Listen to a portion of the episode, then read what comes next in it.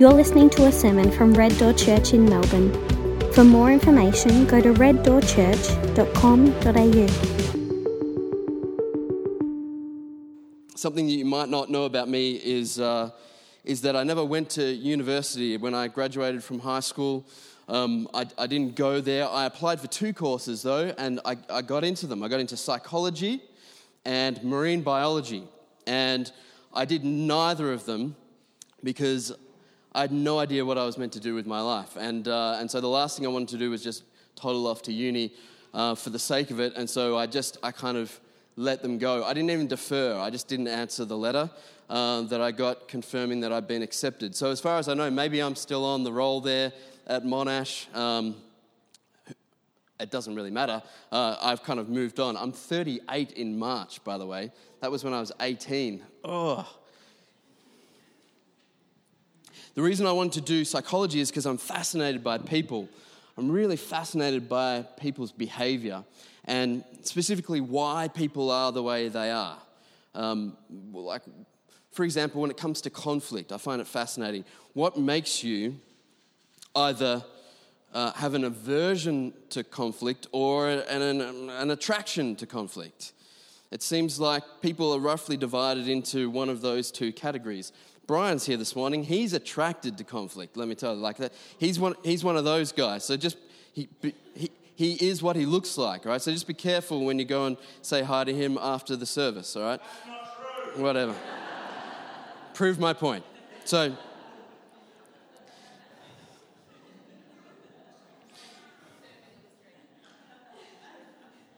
So, why, why are some people attracted? Why some people have this aversion to it? It seems like across cultures, there's roughly the same kind of majority of people who are, who are sort of uh, have this aversion to conflict, and then, you know, slightly slightly uh, few people who are attracted to it.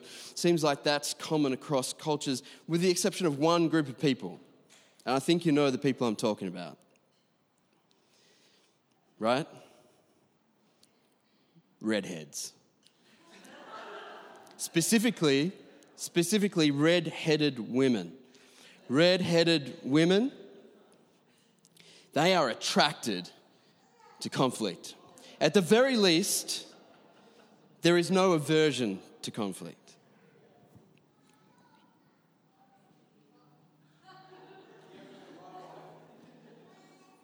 It's true. Here's how I know it's true I've been married to one for 13 years, all right? So I know I've been together with her for 15. I've got a large bank of data to, to prove this point, and, and really, whatever I know about her is just echoes throughout the redheaded female community. It's a fact, all right? So um, I'm sure there's research to prove this. Renee is not averse to conflict. She doesn't go looking for it. She's not nasty about it, but when it comes to her, she doesn't flinch. And so this was helpful to her when she was a paramedic and she just kept getting dropped into situations where people wanted to kill her, right? You interrupt someone's high, suddenly they want to kill you. And she kind of just was able to deal with that, or with uh, situations where there are crowds of people and there's a bit of angst and so on. Um, I won't go into how this plays out in our marriage. You can do the, do the, do the math. So, I'm not saying that Jesus was a redhead, but you can't prove that he wasn't. So, some of the evidence for the fact that Jesus might have had a bit of, uh, bit of those genes in him is that if you read through the Gospel of Mark, he just goes from one conflict to another unflinchingly. Now remember, Jesus is fully God and fully man. So he has all of these biological nature, nurture things going in, on in him, like we do, determining whether he's kind of, um, you know, averse to conflict or attracted to it. All of that stuff is playing out.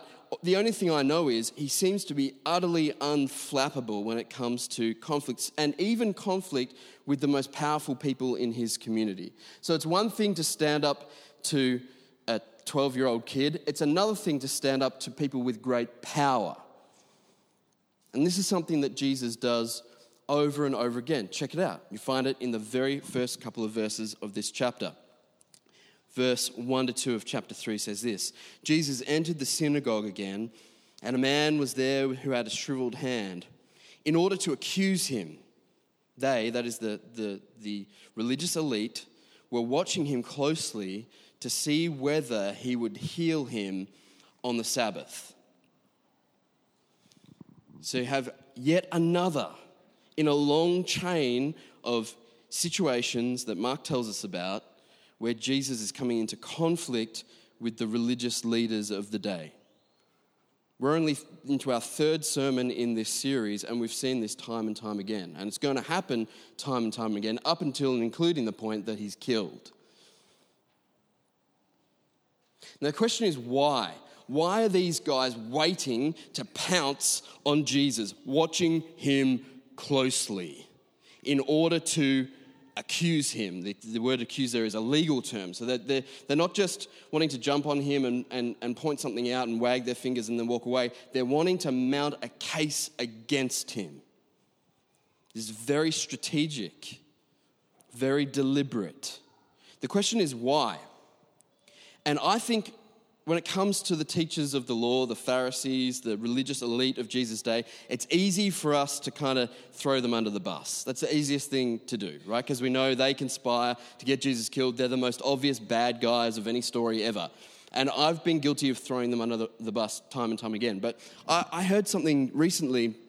Uh, my friend Guy Mason shared this insight with me that I'd never really heard before about why these guys were doing this why they were conspiring against Jesus in this way. And it's really interesting because, unlike some of the other leaders of the day, the, the some of the other sects, S E C T S, some of the other sects of, um, of Judaism, like the Zealots, like the Essenes, these guys who thought that the Messiah would bring in a, a political regime, would bring in a sort of military force to kick the Romans out of Jerusalem and give the land back to God's people. These guys believed that that reformation, that revolution would happen through obedience to God's law. So, not swords and spears and a, and a king, but through obedience. Because they, and they, they were right to an extent. They knew that throughout the Old Covenant, throughout your Old Testament, if you read through it, you'll notice time and time again, God makes promises to his people that they'll have a land of their own. However, to the degree that they disobey God and walk away from him, away from his purposes and plans and commands, he will uh, withdraw his blessing from them. He will discipline them, punish them, sometimes by taking away what he had promised them. And so you got to set the scene in your mind. The Romans have, uh, are occupying Israel. The people have had their land taken from them, essentially. They're kind of renters now, where they used to be owners. And, and these, these Pharisees believe that that has happened because of the disobedience of the people, their failure to keep God's commandments. Now, that's a good theological case. You can make that case. And so, their belief, their strong, zealous belief, is that if the people would just be obedient, God would give them their land back. God Himself would kick the Romans out, and they would have this most precious thing back to call their own. And so you can see why they're so, so, they're so desperate that the people do what they're told and not just obey the Old Testament law, but obey the reams and reams of laws which they've added to the Old Testament law so that they could increase the obedience of their people, right? One, one way to increase obedience is by making more laws that people have to obey. Just witness the Australian government, right? They, this is what they do. They, they just legislate stuff for fun. Am all right, we're, we're not a political church. All right, I, get back to the script. Now, that's, that's all well and good unless people by nature aren't very good at obeying God's law, and then actually you increase disobedience rather than obedience. And it fails if, on top of the law of God, you build laws which actually work against the original intention of God's law. And that's exactly what's going on here, as we'll see in just a second. So, that's the context. That's why they're so keen for people to obey the law, and that's why they hate Jesus so much because this guy who seems like he might be the guy that God is using to bring about this restoration actually turns out to be someone who's not zealous for God's people to obey every jot of the law and the extra biblical laws that these guys have added on top. And so that he becomes very quickly an enemy of them, an enemy of their mission to make people obedient.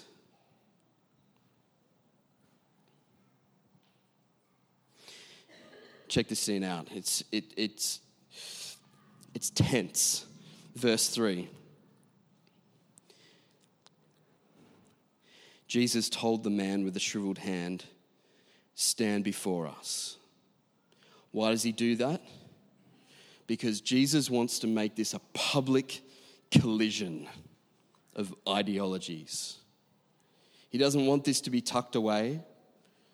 He doesn't want this to be secret, withheld from the people. He wants this to be a public fight, not conflict averse. Stand before us. Stand up. Stand up in front of everybody. I want everybody to see this. I want everyone to witness this collision. It's a collision of law versus love. And it makes Jesus literally furious.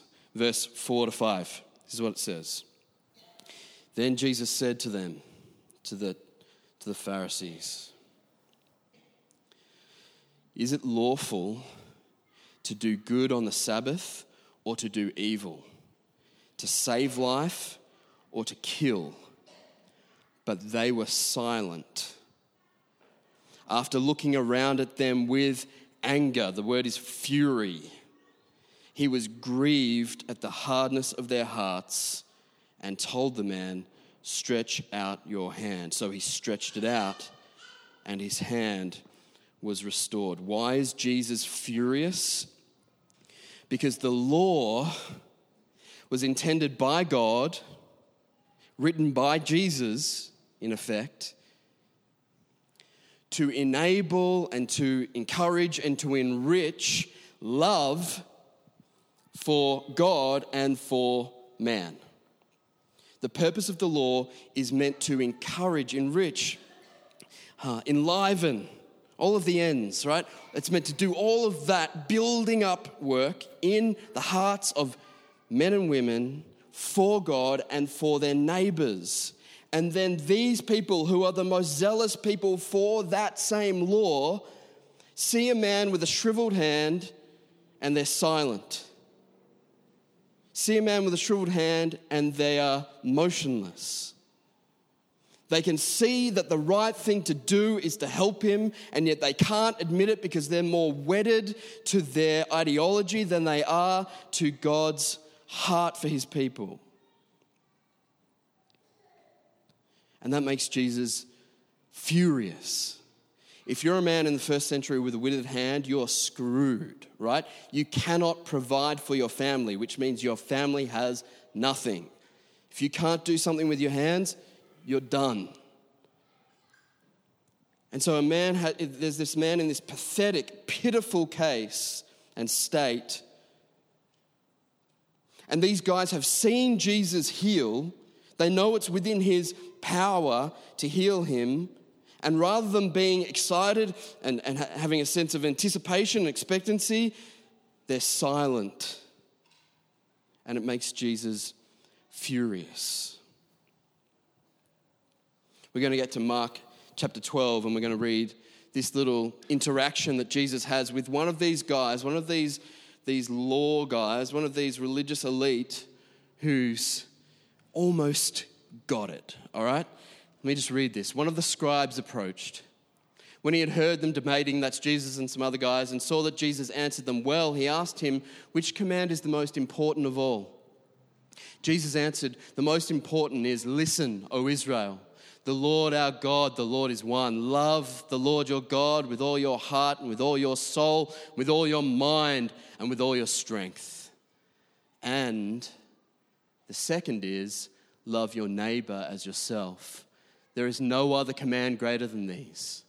Then the scribe said to him, You are right, teacher. You have correctly said that he is one and there is no one else except him. And to love him with all your heart and all your understanding, with all your strength, and to love your neighbor as yourself is far more important than all the burnt offerings and sacrifices right? All of the details of the law, those things are more important than all of those things. When Jesus saw that he answered wisely, he said to him, You are not far from the kingdom of God. Why is he not far? Because he's just about got it. He understands that the purpose of the law is love. The purpose of the law is to enrich, encourage, enliven love for God and for people. And so, where this guy is close to getting it, these other guys are just so far away that they're blind to the fact that God is in their midst. The kingdom of God has come.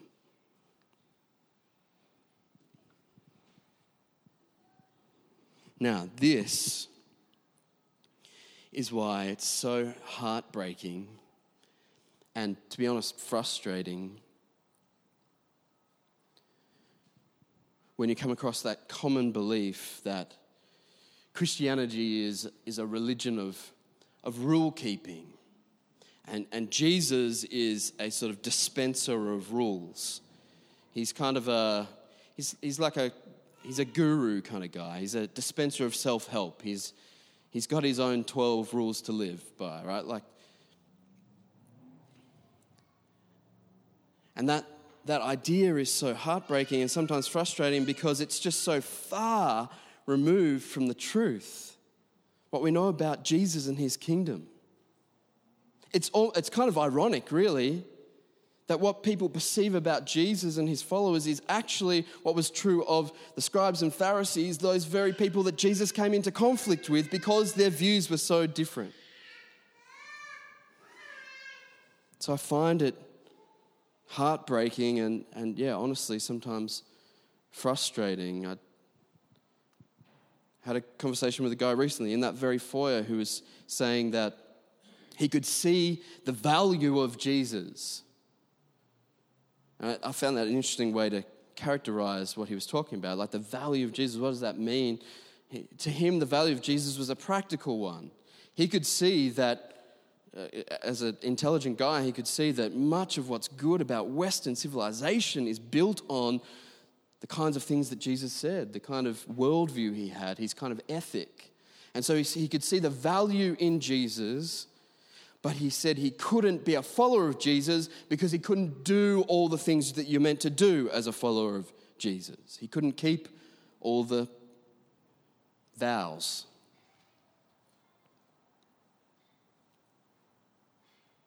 Now, let me just tell you why I didn't jump on him and tell him where he was absolutely 100% wrong, because there is a seed of truth in what he says.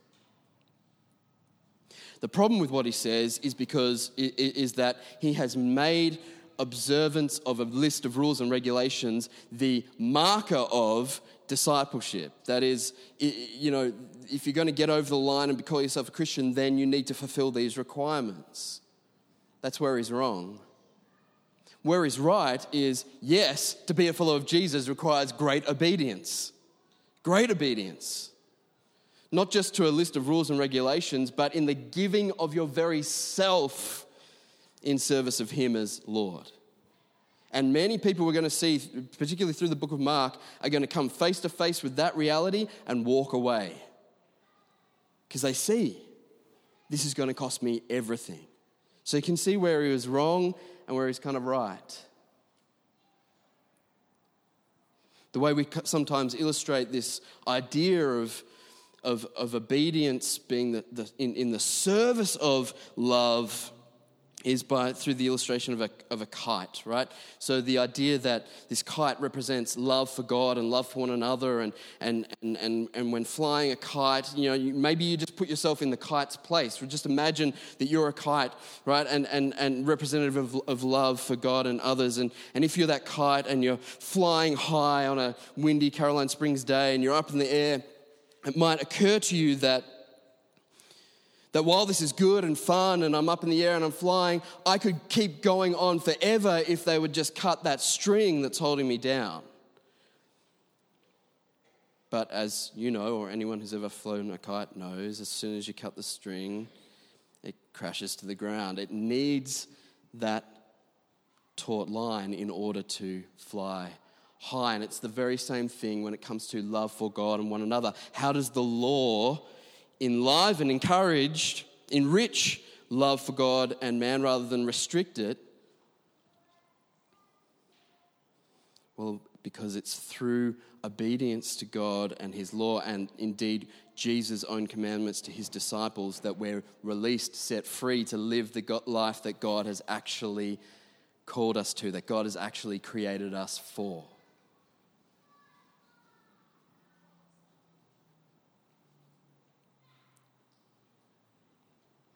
Love and law go together, and you can't have one without the other. And what these guys wanted was one without the other. They wanted obedience to the law, not just instead of, but in spite of love for God and for one another.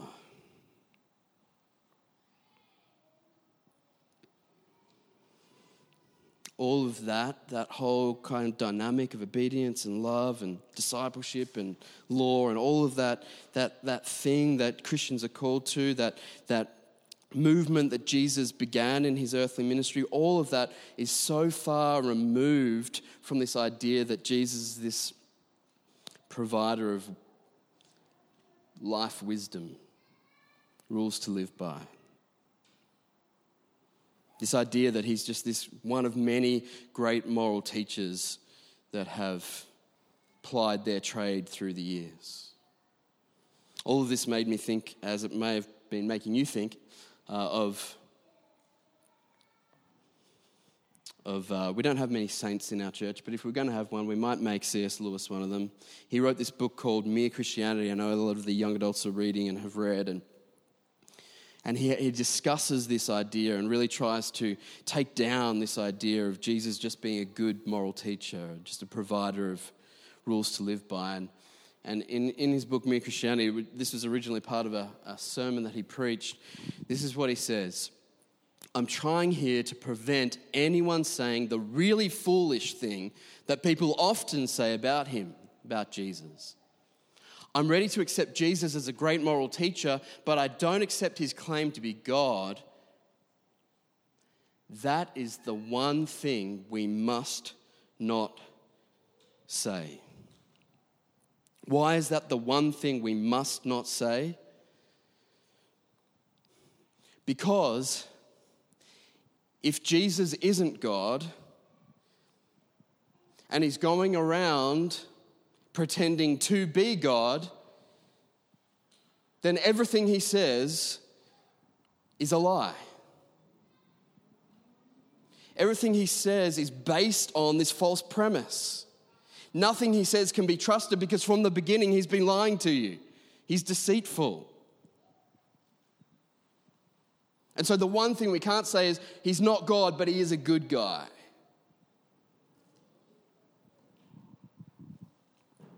C.S. Lewis goes on to say this a man who was merely a man and said the sort of things Jesus said, like the things he's been saying from the very first chapter of the book of Mark. A man who was merely a man, that is not God in human flesh, not God and man, but who was merely a man and said the sorts of things Jesus said would not be a great moral teacher. He would either be a lunatic on the level with a man who says he is a poached egg, or else he would be the devil of hell.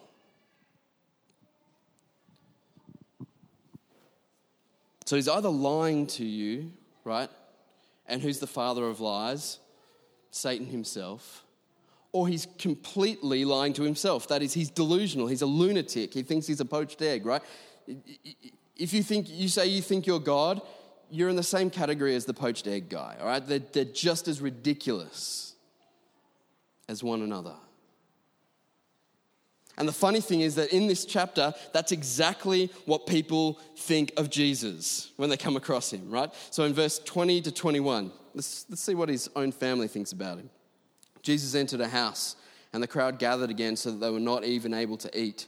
When his family heard this, they set out to restrain him because they said, He is out of his mind. He's, he's crazy. This is, his, this is what his own family thinks, right? He's out of his mind. I mean, they've seen and heard the wisdom of his teaching. They've seen his miracles, casting out demons. They've seen this monumental rise to the point where people are crowding so much that he's got to jump in a boat and get out on a lake, otherwise, he'll be crushed. They've seen all of this, and their response is, He's crazy. He's lost it. Which, as C.S. Lewis has pointed out, is perfectly logical. They have made a perfectly logical conclusion. This guy that we, we, had to, you know, we had to wipe his bum as he grew up, we had to feed him, we had to discipline him, right? We had to raise him, we had to shape over all of these years. Suddenly he's saying he's God, and that means he's crazy. Perfectly logical conclusion.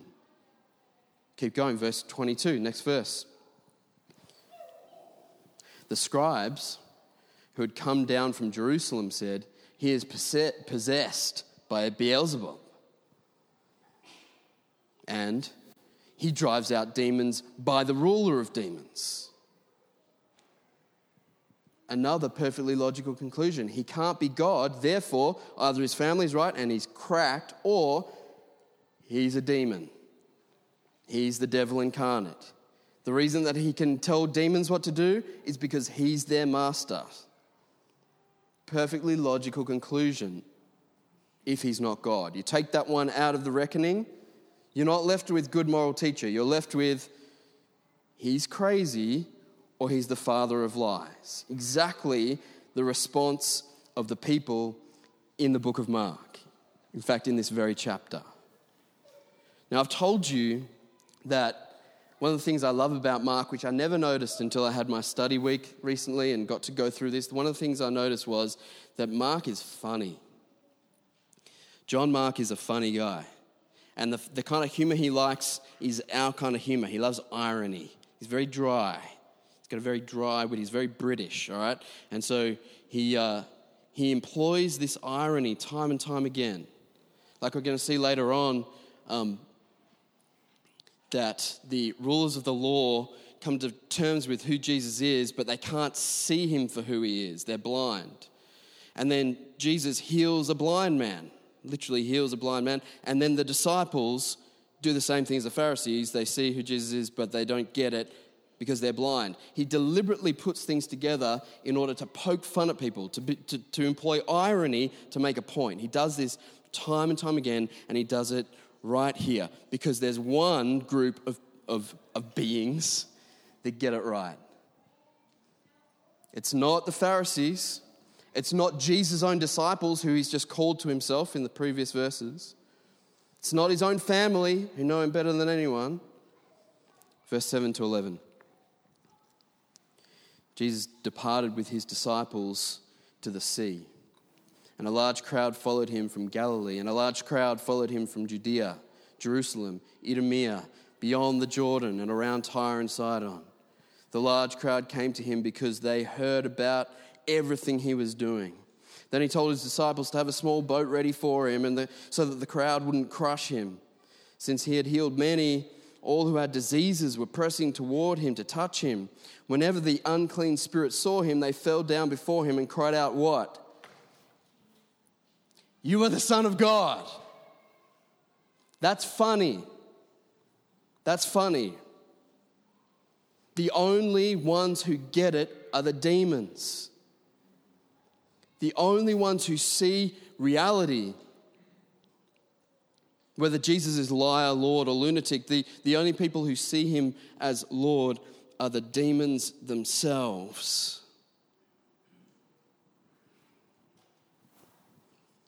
This is what C.S. Lewis says. We're going to keep quoting him.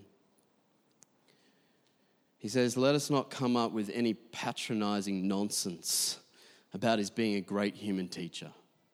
He has not left that open to us. He did not intend to. Now, it seems to me obvious that he was neither or neither a lunatic nor a fiend, and consequently, however strange or terrifying or unlikely it may seem, I have to accept the view that he was and is God. Go back to the previous quote. Number three. He says this, and this is what I say to you, and this is what Mark is saying to you. Mark has positioned this whole chapter in order to, to, to, pose this question to you, to force you into making this decision. You must make your choice, Lewis says. Either this man was and is the Son of God, as the demons say, or else a madman, as his family says, or something worse, as the scribes say. You can shut him up for a fool, you can spit at him and kill him as a demon, or you can fall at his feet and call him Lord and God. I read that as a 19 year old kid in the year 2000, as a baby Christian, I read that, and I'm so grateful to God that I did because it forced me into a position where, the, uh, where I either had to drop my nets and follow Jesus forever, making all of life all about him, or I had to curse him and kill him. I couldn't keep doing what I had always done and sort of had a vague appreciation for him. He doesn't leave that option open to us. So if you're here this morning and you say, Yes, I'm a follower of Jesus, you're going to stand up and come forward in a minute and share the Lord's Supper as as God's family, then maybe you need to come to terms with this reality once more. Making all of life all about Jesus isn't just a catchy, you know, weird marketing ploy that we have as a church. This is life. This is Christian life. Maybe some of us need to, as we stand up and walk towards the table, maybe we need to once more commit ourselves to the Lordship of Jesus. Maybe you're here this morning and you're not yet a Christian. Jesus wants you to know unequivocally what it means to be a Christian. It's nothing less than acknowledging Him as God.